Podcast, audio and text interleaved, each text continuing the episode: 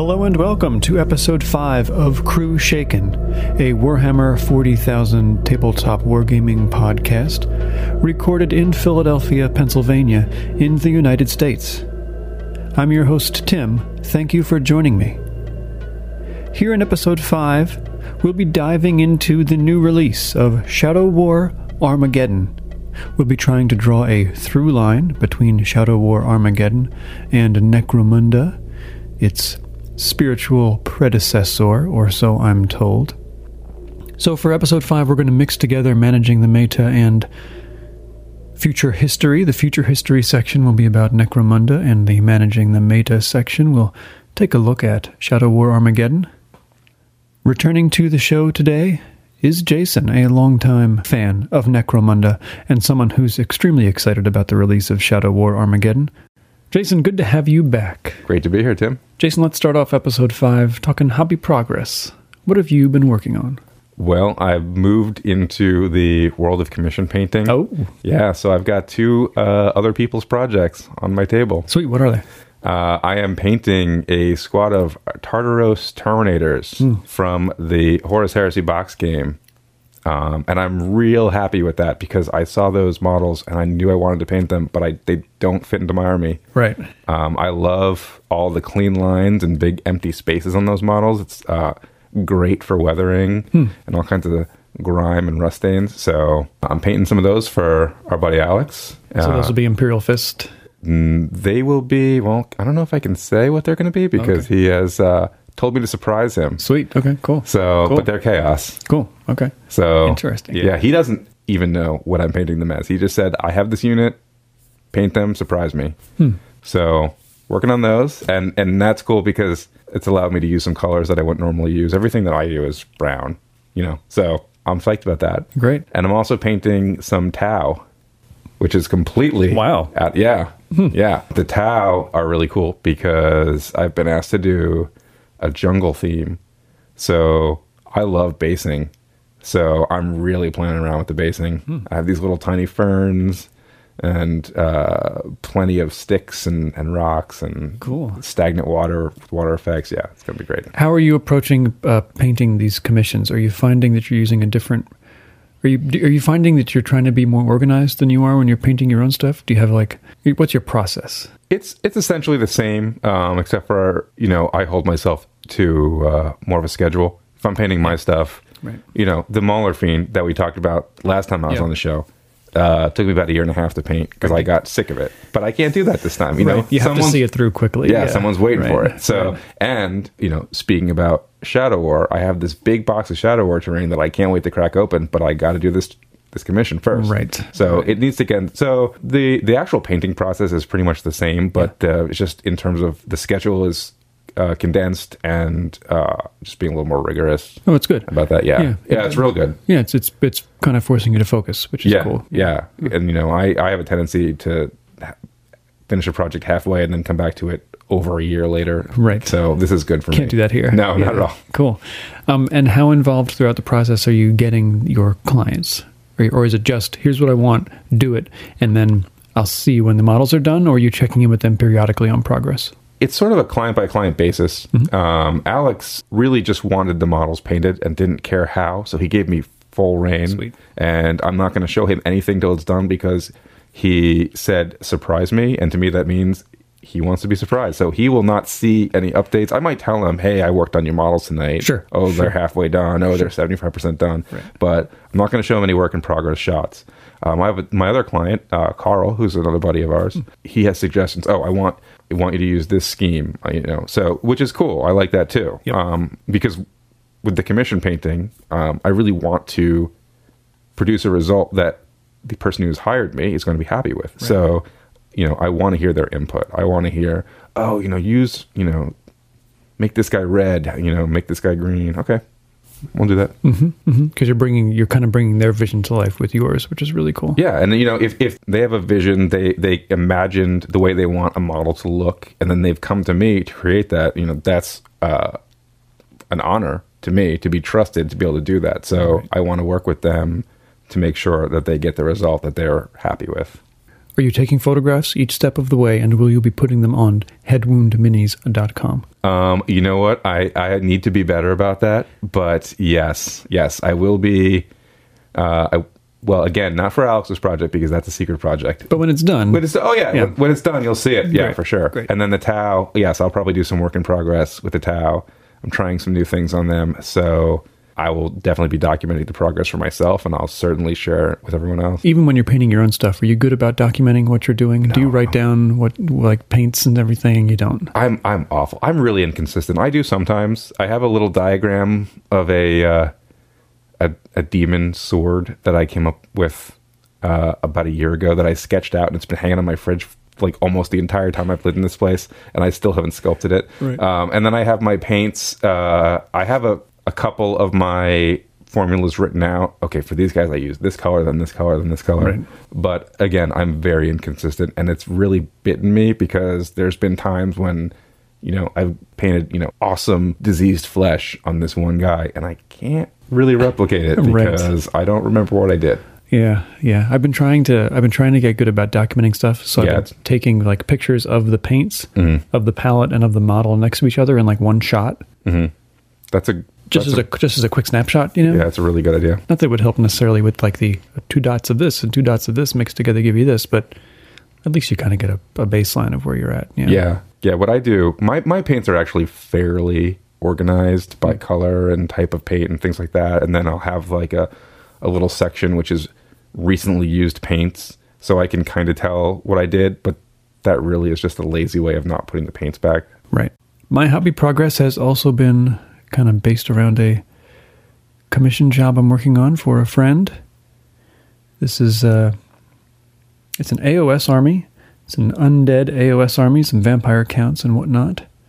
I'm trying to do the majority of the work using just washes, inks, ghost tints, that kind of thing. I'm trying to work with a lot of transparent, translucent layers just trying some different stuff. Should be fun. It's a nice, nice looking army. Everything is cavalry, so it's all um, hex wraiths and black knights and whatnot. So far, so good. Cool. We'll take a quick break and we'll be right back.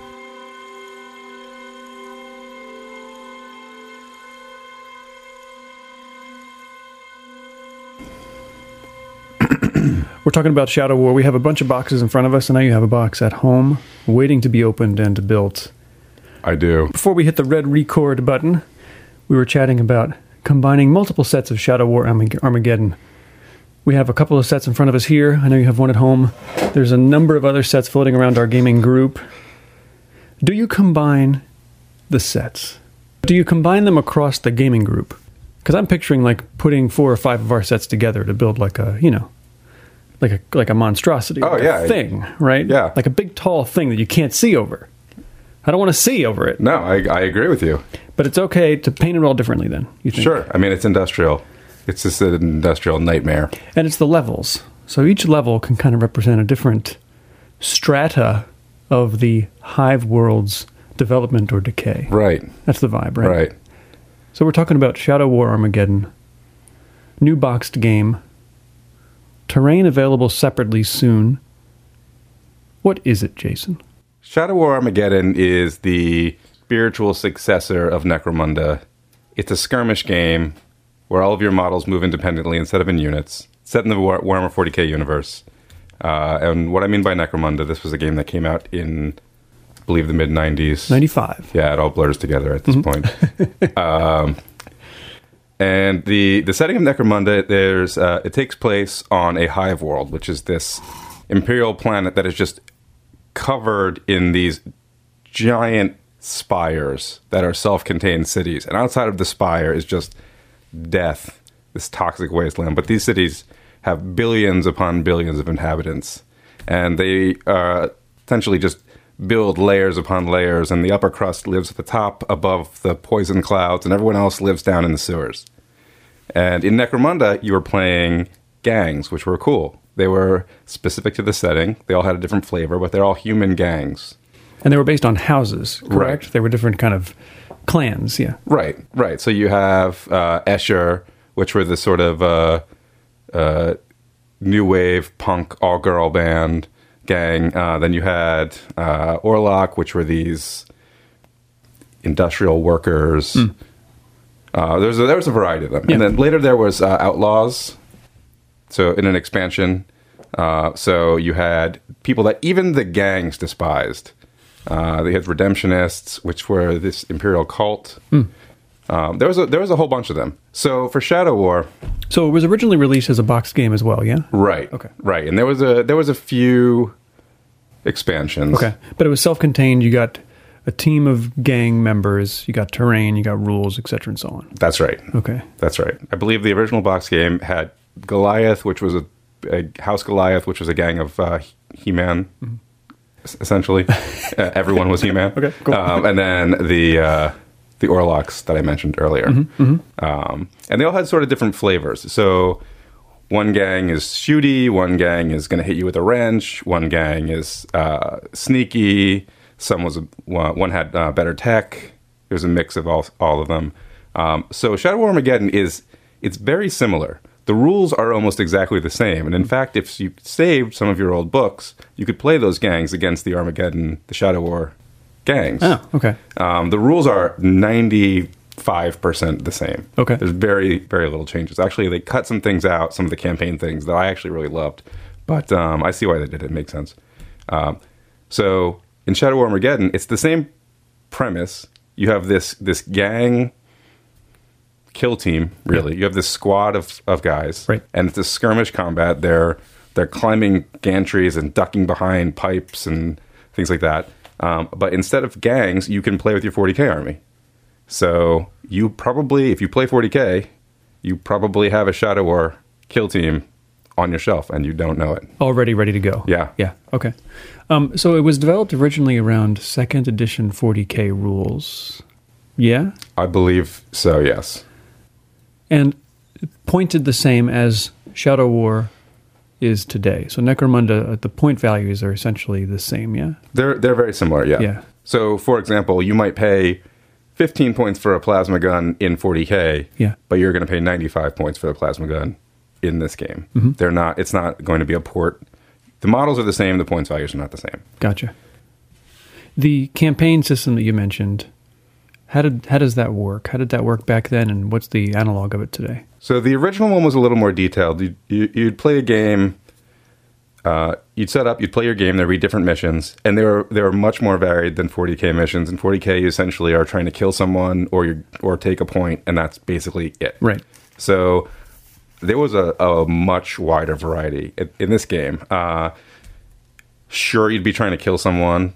Sure, you'd be trying to claim the loot, but the loot would act more like the artifact does in uh, in a 40k mission. So it's actually a counter that moves, and you, you might you might grab the loot, and then the guy goes down, and they grab it back. There's just a lot more fluid. Right. Um, there was uh, it was possible for your men to get captured, and if your men get got captured, you could actually rescue them, but you play a mission to rescue them. There was uh, there was missions that represented an attack on someone's headquarters. There was all kinds of stuff going on. Right. So you'd play your game, and then after the game, there's a whole extra phase that was almost as involved and arguably more rewarding than the game itself, uh, because your your guys would. So if they go down in the game, there's a chance they die, but there's a better chance that they survive with some sort of horrific injury Right. um, and they they actually may so you know they could lose an eye they could lose a leg they could lose an arm they could take uh, damage to their torso which i think would reduce their toughness things like that um, they could develop uh, they can get a head wound and basically they would frenzy because they're just They they're just not- bug out. they're not Yeah. there anymore Gotcha. um, they could miraculously recover and develop a grudge against the model that took them out of action. Ooh, like so that. yeah, Yeah, yeah, I you like have a sort of a, a Moby Dick thing going on. That's cool. Yeah, yeah, it was cool. Yeah. and in, in addition to that, uh, you would roll for your territories. So since you're a gang, you know you have this uh, sort of sharks versus jets vibe going on. Yeah. So it's not just about you know killing the other. You're you're trying to expand your territory in the Underhive. Gotcha. So your you would generate your territories if you won a game. You would claim another territory, um, and they would be things like I don't remember exactly, but you know the junk pile, the local bar, things like that. They'd be yours after that game. right. Gotcha. Right. Uh, in Shadow War Armageddon, that has been simplified. So some of the character is lost, uh, but you're still you're still doing this thing where you have uh, you know you play the game, then your characters get either persistent injuries and or advancements. So over the course of many games, your characters are developing more abilities. Um, they're increasing their characteristics, and you're also uh, in this game you're you're not fighting over territory. You're trying to gather promethium caches. It's a little more simple, but there still is this element of advancement, which is to me incredibly rewarding. You could lose a game and still be pleased with your progress. Right. You're putting together now a, a Shadow War campaign because the game is set up to incentivize you to play a series of games with the same group of players mm-hmm. so that those upgrades happen in context of this campaign. Right. You can play one game of Shadow War Armageddon. It's it's a lot shorter. You could probably play a game in 45 minutes to an hour and a half. Oh, it's that And short. You could Okay. play it by itself. I didn't know it was that short. Well, ne- Necromunda was. Mm-hmm. It's variable because if you take a certain number of casualties, you'll take what's called a bottle test, and if you fail, you're you're booking. Like You're just out of there. they're, they're out of there. So it's the same in this game. So game could go a lot longer, but I've played Necromunda games that were 30 minutes long because two turns in, you just lost some dudes, and you said, you know what, I'm out. And there's actually a mission. Uh, it's not a mission. It's a uh, it's what's called a subplot, which are sort of special rules that get added onto every mission, uh, called Lightning Strike. And you're actually there just to get in and get out. So you might play a two turn game. And that actually might be to your advantage because every time the game's over, you get to roll for treasure, you get to roll for advancements. So you might want to do that. Right. Well, I guess in a campaign, somebody who is organizing the campaign would set up who's playing who and what mission each player is doing, correct? That's not really dealt with in the book. Gotcha. That would be more per Choose your own adventure. right. Gotcha. Right. Okay. In the book, it's just there's the process for for generating the game. So you roll for your mission, you roll for your subplots, which are the special rules that are applicable. You play your game, and then you do your after game stuff. The limited release nature of this box set, how did that strike you? A little short sighted, maybe. I mean, I, I have nothing negative to say. Uh, I was happy that it came back at all. Right. I've been I've been missing this game for a long time. As much as I love 40k, I really like the idea of a skirmish game in the same universe. Yeah. I'm so invested. There's a lot of other skirmish games out there, and some of them are really great. But I'm really invested in the 40k universe. Sure. So the fact that it's here at all is great, and I think they dealt with it pretty well. I think the, the rules are tight. Um, I think actually reusing all the Necromunda rules, I don't think was lazy. I think it was really smart, um, and I think it's cool that they decided not to set it in this weird alternate subsetting. Even though that ha- was cool, it had a lot of character, but you can use your stuff. Anyone can play. Right. If your friend has the rulebook, you're playing the game. right. Um, but I would like to see it get a little more support. I think they didn't um, really anticipate the popularity. Um, but there's a lot of old school gamers who've been playing Necromunda and they missed it. Who are still into it. Yeah. Yeah. There's also talk of the rules that are in this book sort of being the shape of things to come, maybe for 40k 8th edition at large. Mm-hmm. Um, I think more specifically, just that move distance is now it's unique to each character or each each model has its own move distance assigned to it. Right. How does that strike you? Um, you know, there's been a lot of reliable rumors that the move stat in 8th edition is going to be variable, which I think is going to be great for the game. It's going to be really tactical. But as far as the rest of the rules, I don't know that this is really uh, bodes anything for the future. Necromunda has always been its own thing. Right. They're just set up to have a quicker skirmish style game with fewer models, models moving independently of each other. Right. And what about the verticality of it? You never, you know, playing 40k, you don't. I don't know why it never occurred to me, but why wouldn't you build like a two-story terrain piece and have everybody inside of it and battling it out? I guess because the unit types don't really. The fact that you have to have a unit at all Right. makes it hard to maneuver inside of a thing like that. Just logistically, that's one reason. Yeah. But it does seem really cool that you can build up, up, up, up, as opposed to out, out, out. Yeah. Yeah, it's super cool. It's it's very awkward in 40k, and I find it often is really unbalancing. You know, if your opponent has jump troops and you don't, Oh, uh, you know, or Sure. if the the two story thing is in their deployment zone and they put their sniper up there and there's no physical way to get up there. yeah. Uh, so in a regular game of 40k, it's it's hard to do. It's really Yeah. limiting. But here, all bets are off. Right, because they're each moving independently of one another. Mm-hmm. Yeah. How do the points work? Is it a typical? Is there like a ceiling on the number of points you can take per game, or is it like 40, 40k and you can choose Is it going to be X number of points versus X number of points, or is you- it prescribed? If you wanted to play a one-off game that had a different number of points, you certainly could. Or if you wanted to play a campaign with larger or smaller starting first, you certainly could. Um, but in Shadow Armageddon, you have a thousand points to build your warband Thousand to start. Okay. Um, and again, that thousand points doesn't mean what it means in 40k. It's a thousand points for these rules. So, Everything's a lot more expensive here. oh yeah, and and and your your models come with basically nothing. So you, if you're playing chaos, for example, you can get a chaos guy in power armor, but he comes with a knife, and that's it. If, even if you want to buy him a bolt pistol, you have to spend it's like 25 points. So it's not cheap. Uh, yeah, I, I built a fully power armored chaos marine uh, warband as basically uh, a loner to get people interested. And it's five guys, and it's a thousand points. Right. Yeah. So it's a little different. But the cool thing about this is you're not necessarily always going to be playing against an equal value strength opponent because after every game you have what's called uh, a refit phase, and you get to add another hundred points to your to your warband. So if you've lost guys, you'll be down. If someone hasn't lost and they just keep refitting, they'll be up. So there's Right. a, it's it's asymmetrical, and you have to. Sometimes you will be facing someone who is more powerful than you, and you need to be smart. Interesting. And that's where that bottle check comes in. Maybe maybe you want to, you know, you lost two guys, and you said, you know what, I'm going to get creamed. I'm done with this, yeah. and you get out of there. Right. I'm looking at the uh, the Space Marine Scout page in the rule book here, and a Scout Sergeant is 200, 200 points. Yeah. your Scout is 100 points. Your uh, Junior Scout is 75 points, and your Gunner is 110 alone. And you're paying for different ammunition. You're paying for grenades. You're paying for the camo cloak, of course. You're paying for a chainsword is 25 points. Yeah. And what I love about this game is the chainsword actually has rules. How do you mean? Well, in 40k, if I have a chainsword or a stick, they're both the same.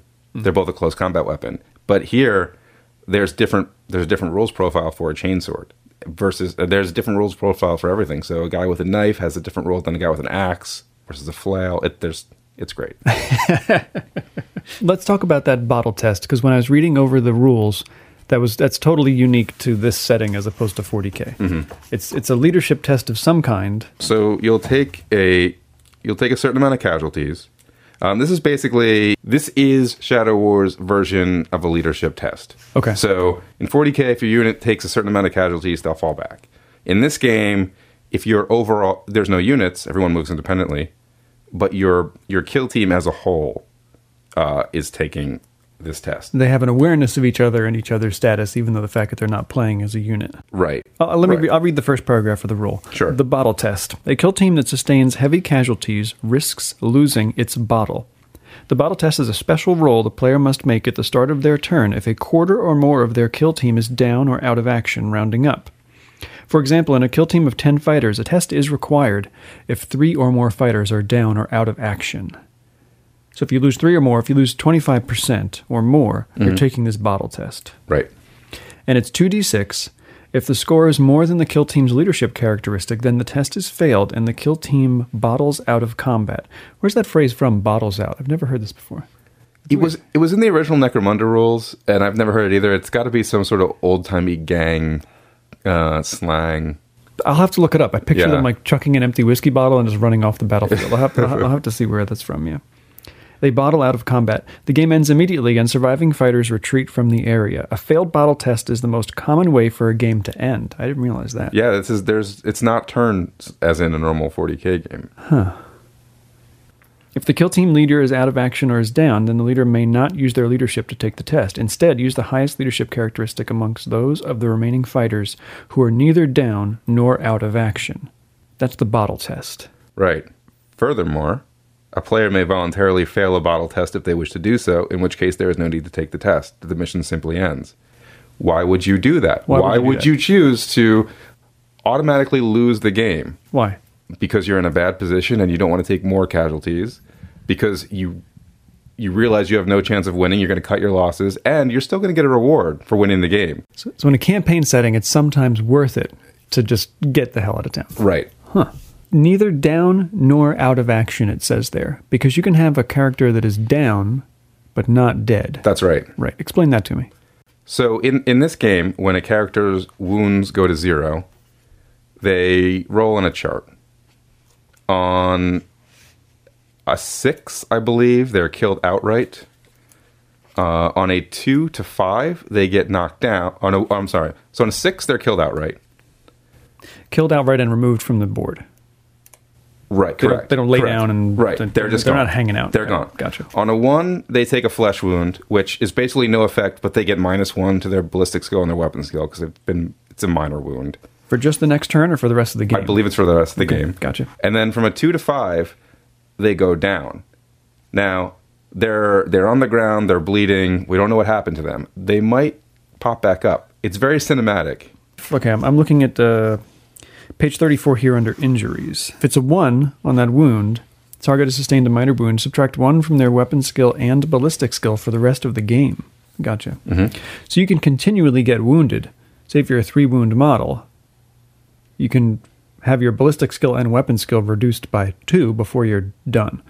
Uh, if it's 2 to 5 on that wounding roll, the target falls down to the ground where they lie wounded and barely conscious. Turn the model face down.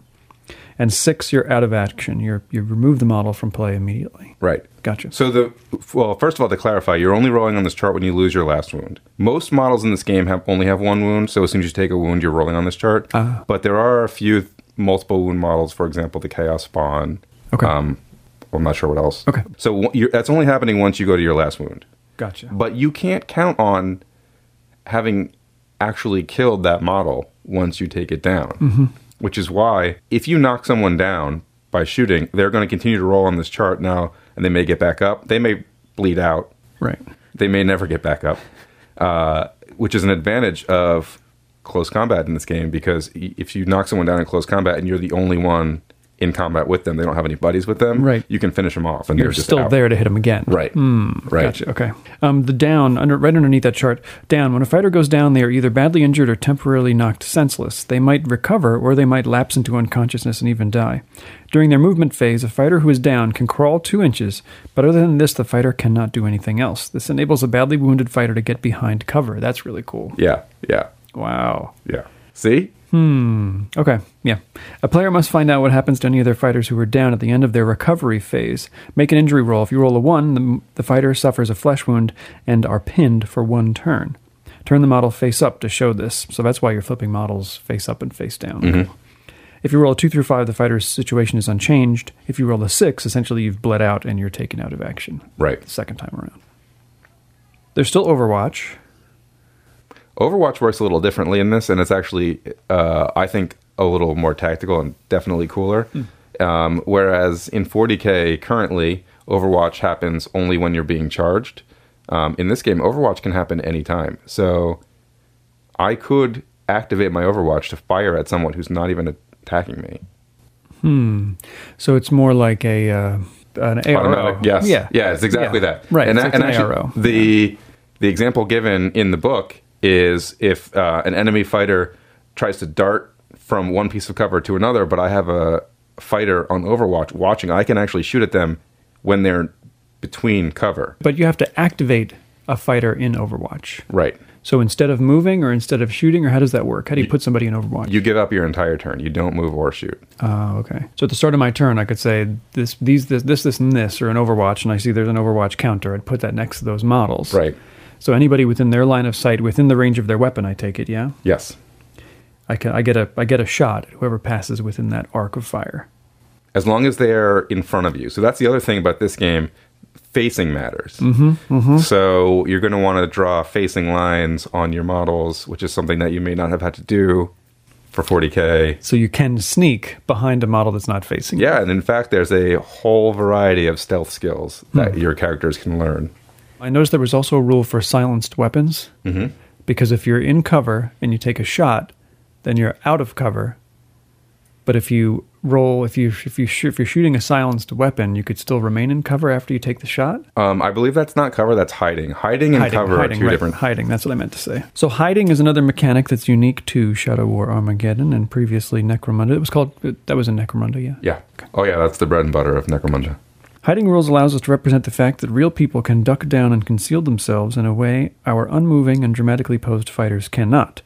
A hiding fighter keeps as still as possible, just peeking out over their cover or around a corner. Hiding is sometimes useful if you want to keep out of a fight until the enemy gets within close range, or if you want a breather to recover and to regroup your forces. Really great photograph there of a Space Marine scout with a sniper rifle in hiding. And just as an aside, the great the thing I love about this game is that your kill teams can actually function the way they're designed in the stories. How do you mean? Elaborate on that. So, yeah, in 40k, if I have a scout team, yeah, sure, they're they're sitting in cover, but in this game, they're really sneaking up on someone. They're really being stealthy. They're really doing what scouts are meant to do.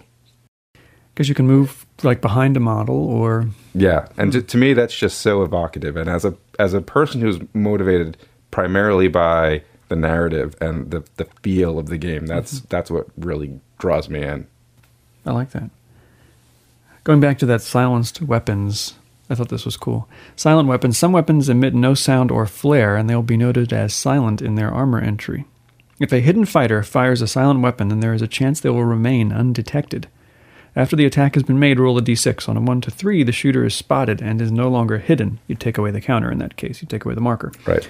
Um, while on a 4 up, you remain hidden. I'm starting to see the, the, the potential here. Yeah. It takes my sniper and it turns him it from just damage output to an actual sniper. Right, right. It's much more characterful. Yeah. I also really like this notion of a stray shot. Yes. I'll read that. When a fighter shoots and misses, it sometimes happens that the path of the shot passes close to one of your own fighters. If a shot passes within one half inch of a friend at any point along its path, then there is a chance of accidentally hitting the friend. This can only happen when you roll a to hit roll of one, and only if the friend is closer to the target than the firing model is. Roll a further d6 to determine if the stray shot hits the intervening fighter. On a roll of 1, the intervening fighter is hit.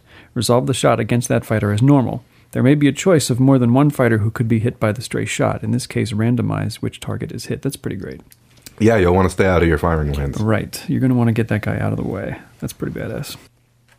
So there's a variety of skills and they're grouped by type. So there's combat skills, ferocity skills, guerrilla skills, agility, muscle, shooting, and stealth. And the the really great thing that I that I love about this is that Games Workshop has provided uh, tables to tell you what units are eligible to gain what skills, which allows you to actually play different orc clans or different Space Marine chapters and notice a slight gameplay difference, hmm. which is really cool. Oh, I like that. Yeah.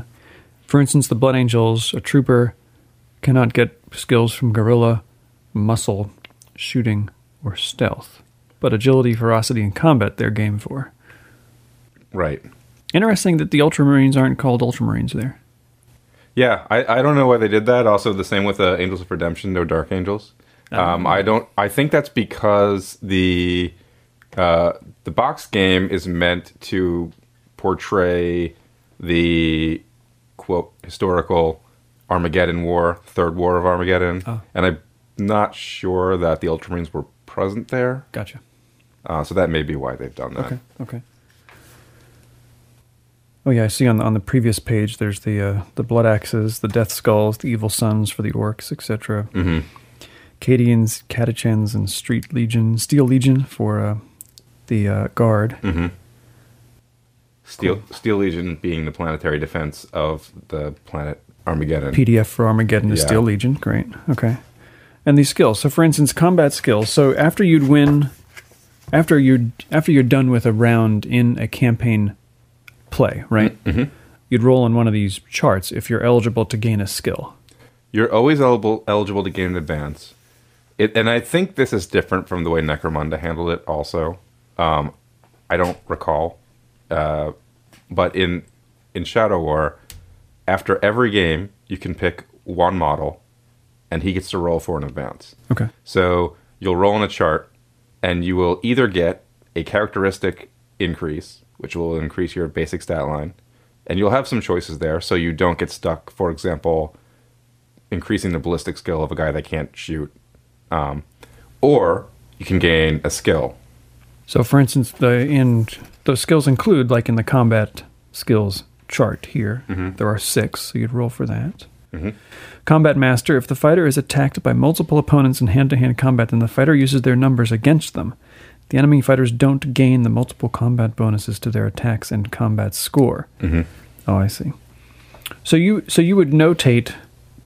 There must be some kind of sheet for you to notate all this stuff. Oh, there is, and that's part of the joy of it's the last page in the rule book, um, and it's maintaining the the kill team roster is one of the great joys of Necromunda slash Interesting. Yeah. So there is a bit of bookkeeping. That's oh yeah, cool. but uh, yeah. it's it's sort of a No, I'm down with bookkeeping. I like this. yeah, it's got some RPG elements. You can you can name your guys. There's and again over the course of a campaign, if you're doing it right, you will develop rivalries with opponents' models, and it's a lot of fun. Gotcha.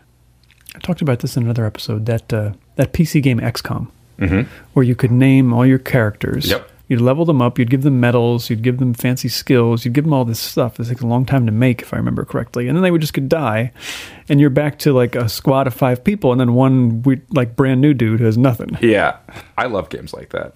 There was a game. It's really unforgiving. oh, it's yeah, super unforgiving. It's very frustrating. yeah.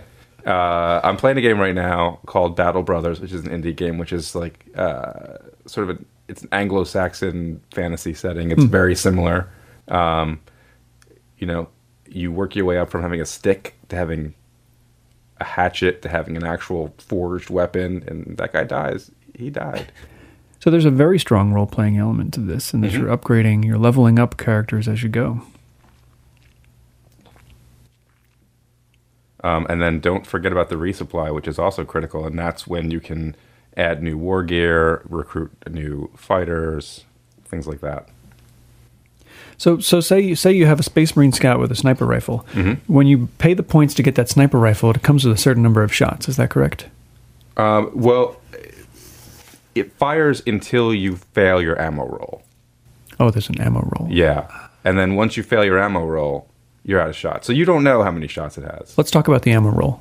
What's that about? If you're firing at your opponent and you roll a six, that triggers the ammo roll. Now we have to test to see. You may have run out of ammo if you roll a six when attempting to shoot. Now we roll the ammo roll, uh, and every weapon has a different ammo roll value, reflecting the fact that it's a lot easier to find ammo for a las gun than it is for a melt gun. Gotcha. So I've rolled my six, and I think, okay, now I need to see if I, I may have run out of ammo. I now roll 2d6. If I roll equal to or greater than my ammo roll value, I'm fine. But if I've rolled less, I'm out of ammo. And that, my uh, meltagun has now just become a club. Right. Or not even, because there actually is rules for a club, and I don't have it. You can't swing Yeah. the uh, the meltagun. Right. Right. It's just I'm just gone. Right. This leads to some some kind of cool situations where yeah, your opponent might have a big scary gun, but if you can just get him to waste some shots, then he might run out of ammo, and then you can sneak up and brain him. so by weight of dice, you just want to you in certain situations you'd want to just keep forcing your opponent to, to roll. They get the six, they take the ammo roll, and all of a sudden, click, click, click. There might be nothing left in the gun. Right. Now that's dangerous because they're still shooting at you in the meantime. Right, right. But on that six to hit, it triggers this roll. Right. Really cool. And then there's, uh, I'll read this repairs and resupplies. If a weapon runs out of ammo, malfunctions, or explodes, then it is assumed that the weapon is fixed and its ammo replenished in, times for, in time for the next battle. Supplies of grenades are also restocked, as are any other pieces of specialist equipment that do not specify otherwise. Right. So there's no need to track the literal number of bullets that you have Right. from game to game. Right, that's smart. Everything is refreshed at the beginning of a game. I like that. I like this Overwatch. It's on also on that same page. Mm-hmm. Sustained fire is super fun. Semi-automatic and automatic weapons, um, and the basic orc weapon has a sustained fire dice, so they may be terrible shots, but they're spraying shots all over the place. How does so? How, how does the fun. mechanic work? How does it play out? So every sustained fire weapon will have a value: sustained fire one, sustained fire, sustained fire one, sustained fire two, etc. So if I'm sus- for every sustained fire value I have, I roll a d3. So if I'm sustained fire two, firing a sustained fire two weapon, I roll two d3. That's the number of shots I have. So my weapon will fire a random but multiple amount of shots. There's rules as to how you can distribute those shots, but you don't have to shoot them all at the same guy. So you can sort of just spray wildly, which is which is really characterful and a lot of fun. Blast weapons are also very different. Yeah, this brings back the uh, the good old artillery die. Yeah, what's that about? Um, it's it's essentially the two d six that you would roll with a scatter die, but it's it's uh, a die with two, four, six, eight printed on it. So it's just a die that will tell you the distance. And then there's a side with an exclamation point. I'll take it out of my little case now. That's that's that's the bad sign, right? Yeah, If you get that, then nothing happens. Is that correct? That's the misfire. Misfire. Yeah, Misfire, if a it, right. misfire is rolled, then the shot dissipates in the air or is a dud and has no effect. Gotcha. If the dice show both a hit and a misfire, then the shot has no effect and the weapon is treated as having failed an ammo roll. Eh. Yeah, you don't want to roll those. And the cool thing is, uh, grenades, uh, most of the grenades actually use a large blast. So you're used to a frag grenade being a small blast, but in this, it's, it's larger, which is cool when you have models that are going to be more spread out. Oh, right, because it's not a unit. So Right. So it gives you a better chance to actually hit something with your grenades. totally. Um, hand-to-hand combat is also very different. It's extremely different. Hand-to-hand combat in Shadow War Armageddon. Who can fight? Uh, base-to-base contact is necessary. You can charge in. Instead of being a situation where I simply roll all of my attacks and then see what happens, and you roll all of your attacks and see what happens, it's actually an opposed roll. So we're rolling. I'm trying to beat your roll. It's a Oh. little more similar to Infinity. Okay. I will roll. I, I'm, I've charged you. We begin. We both roll a number of d6 equal to our attack characteristic. So in 40k, if I have three attacks, I'm rolling three dice, and they can all hit separately. Yeah. In Shadow Armageddon, if I have three attacks, I'm rolling three dice, but they all contribute towards my overall result. Gotcha. Um, we determine the winner by we both pick our single highest scoring die and we add our weapon skill to the score. So it's not um, the there's no weapon skill chart. That's just a modifier to Gotcha. your dice roll. So you're just looking for that higher number, Right. To see who hits, Right. Gotcha. And there are certain um, there are certain abilities and situations that can allow you to manipulate this a bit, but for the most part, we're both just you want to roll as many dice as you possibly can. Pick the highest one. Whoever has the highest one wins. If there's a tie, if I have more initiative than you, I'll win. Otherwise, it's a standoff, which is cool. We're just sort of circling around each other, snapping our fingers. Right. Right. So now I've won the combat because I've rolled a higher number than you Sure. but I might hit you multiple times. And that's the difference between the winner's combat score and the loser's combat score. That's right. So if you roll a seven, and I roll a four, say, you're hitting me three times. Yeah, which is punishing. Ah. Now that I've hit you, I've determined the number of times I've hit you. Only now can I actually roll to wound you as I normally would. Gotcha. On a ruin chart versus strength versus toughness in that case. Yeah. Right. Okay. Let's talk about the terrain for a second. How do you feel about the, the terrain that's in, in the box? It's beautiful. I love it. It's crazy. There's a ton of detail on them. There's all these round bits, which are nice to see. Yeah. Yeah, everything in uh, the Imperial design catalog is so boxy. It's nice to see some round edges, Yeah. but it, it still works. Yeah, they're round and not uh, and not half destroyed. Because you know this is you can make it look rusty and, and beat up and whatever, but it's not. Uh, there's nothing crumbly about it, which is cool. There- It's not in ruins, which is nice. So it's definitely a very different place to play, which is really great. Magnetizing this stuff. How do you feel about that? I probably won't do it because I am so lazy when it comes to magnets. But if for someone who is dedicated in that way, it's a great idea. Pretty cool, right? Yeah, you just have this 40k Legos. Build what you want. yeah. What are you thinking in terms of uh, the hobby side of this box? What are you going to do to your terrain? Do you have a plan? Well, it depends on whether I get my hands on another set, which is very tempting. Um, I really like the idea of combining some sets and seeing seeing what I come up with.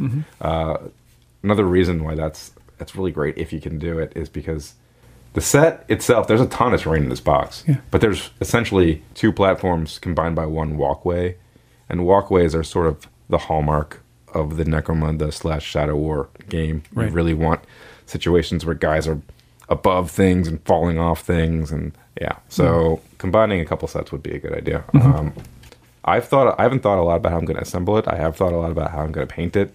I can't wait to do all kinds of rusting and stains, and it's right up my alley. Yeah, it lends itself to weathering and to oil washes and Mm-hmm. to really just beating the heck out of it. Yeah, yeah, I can't wait to do that. So, uh, probably do some some stenciled numbers on the side. The one thing I think is goofy is there's a big uh, there's a giant skull uh, that hangs down and it looks a little bit like uh, Vic Rattlehead or uh, the Motorhead uh, Yeah, that icon. that guy there. Yeah, it's a little goofy, so I probably won't put that on my terrain. But it's a great example. It's a great uh, entry to the bits box. I'm thinking maybe some sort of like skull dais for some sort of Adeptus Mechanicus character. Sweet. Yep. Yeah, yeah, Yep, totally. Let's That's cool. building. That's cool. Yeah, there are a lot of little bits here. I'm holding. Uh, this is Sprue B, and there's all kinds of little cables and additional wires you can put on things. Mm-hmm. And there's the little skull pulley thing with the, which is like a winch kind of a deal, Mm-hmm. and doors, and these kind of bulwark platform things and ladders too. Because ladders in Shadow War are really important because they you can climb up and down them based on your movement Yeah, it's cool that they're all optional. There's places to put them, but you can also just leave it open, and there's like a weird little door there, and there's all this other stuff. And yeah. I think in the in the instructions they want you to put like that one on there, or you can put something else on there too. It does give you a good bit of wiggle room in terms of how you put this stuff together. Did Necromunda have these little like chips and everything too? Yeah, I think I think they yeah, did. you know them. Yeah. So tell us about the campaign you're putting together. What's your plan? So I really want to relive the Necromunda glory days.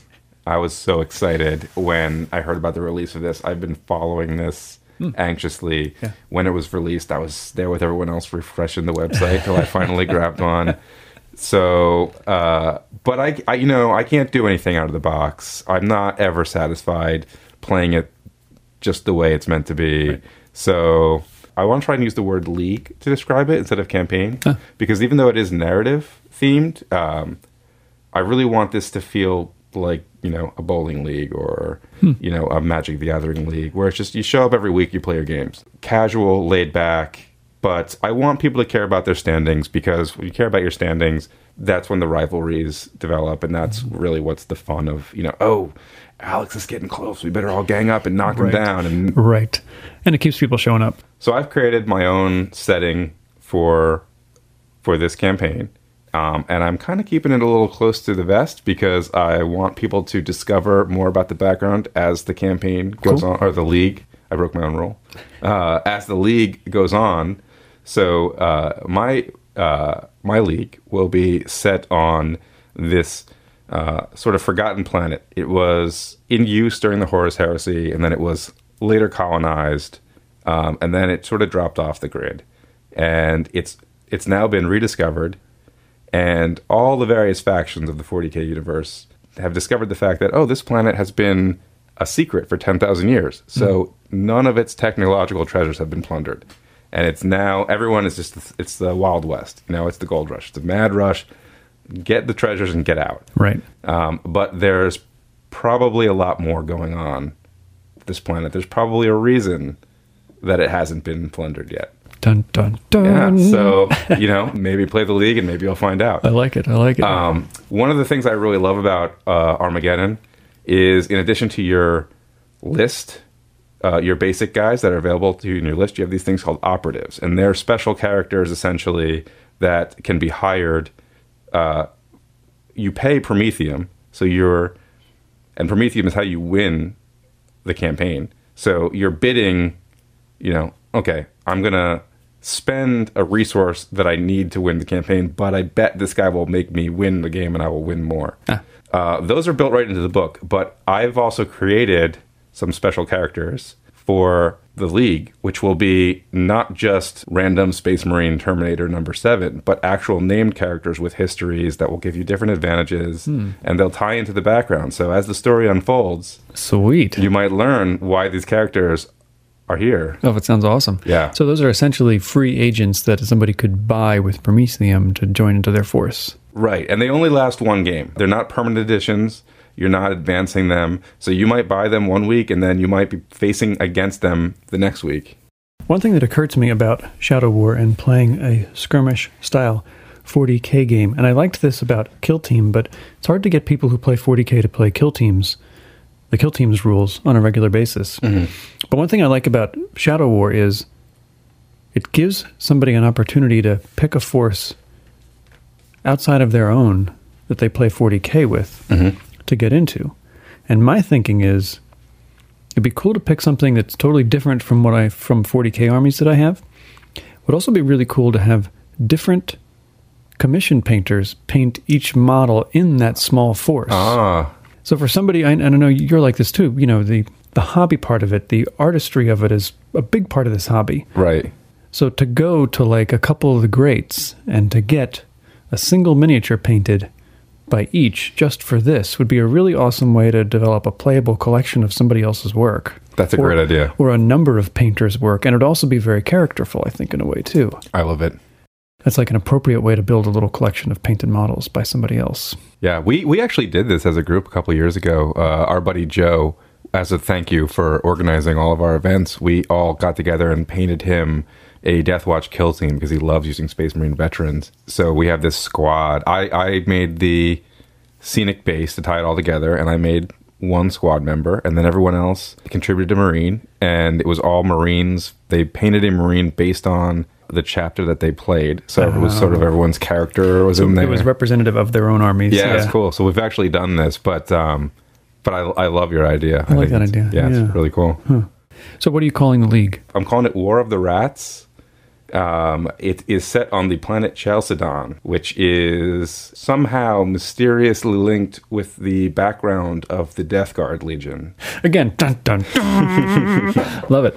And where can we find more information on this league, Jason? Oh, you can go to pagegaming.com slash forums and check our miniatures subforum, and you'll find it near the top of there. pagegaming.com slash forums. Cool. We'll take a break. We'll be right back.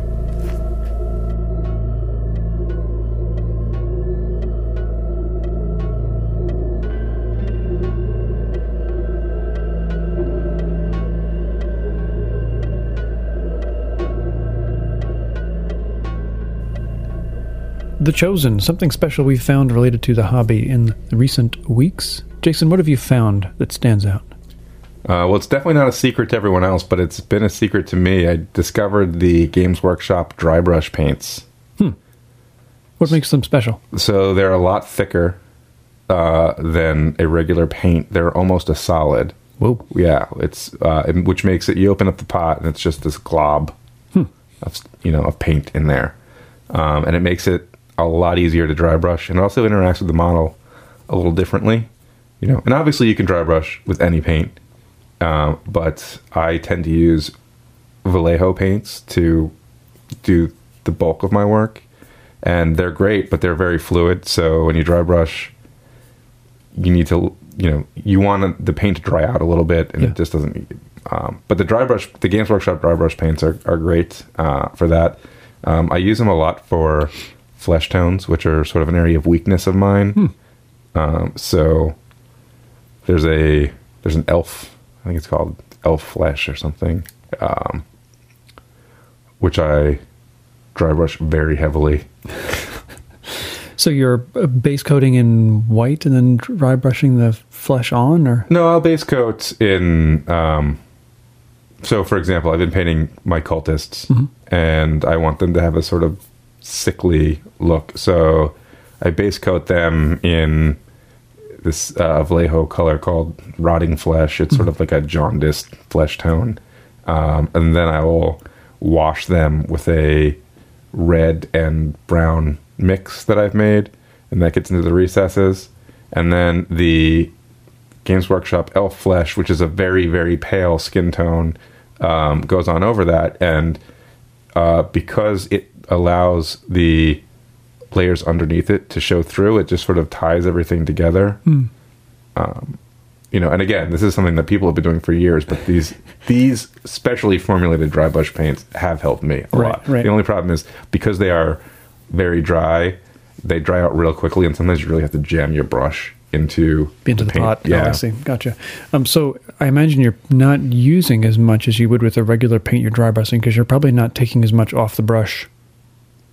Oh. after you put the brush in the pot, correct? Yeah, you're using a, a fraction of you know the Hmm. paint you would normally use. And it's in a typical GW pot. Yep. Yep. That's cool. I like that. Yeah. No, they're good. I I liked it so much. I went out and got some other colors, and now I just dry brush everything. Is it? There are a lot of colors in that dry brush. Oh yeah, there's a there's a pretty good range. I'll have to check them out.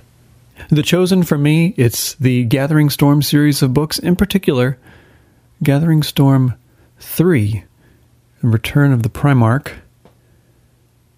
Um, there was a section in there. The story does jump around a bit, and it's Not the best of the three books.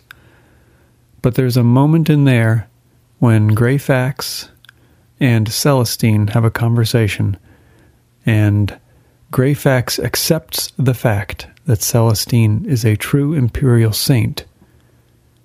I have to admit, I was a little bit filled up when I read that section. Pretty powerful stuff. Just that little snippet. It was in, you know, one of the little sidebar bits, you know, just paragraph long. But having read, you know, the first two Gathering Storm books and and hearing about Greyfax's just contempt almost in certain sections for Celestine. And then her coming around to acknowledge the holy presence of the Emperor in Celestine was a pretty special, pretty special little blurb. So that's my pick for the chosen. Um, I'm sure many of our listeners have read all three of those books. Um, I really enjoyed all three. I liked the progression of the story. I liked the rules. I loved the Empyric Storm cards. A lot of fun with the Empyric Storm deck. I've been using it in every game, um, just for some extra shenanigan action. Uh, really, really good. We'll take a quick break and be right back to wrap up the show.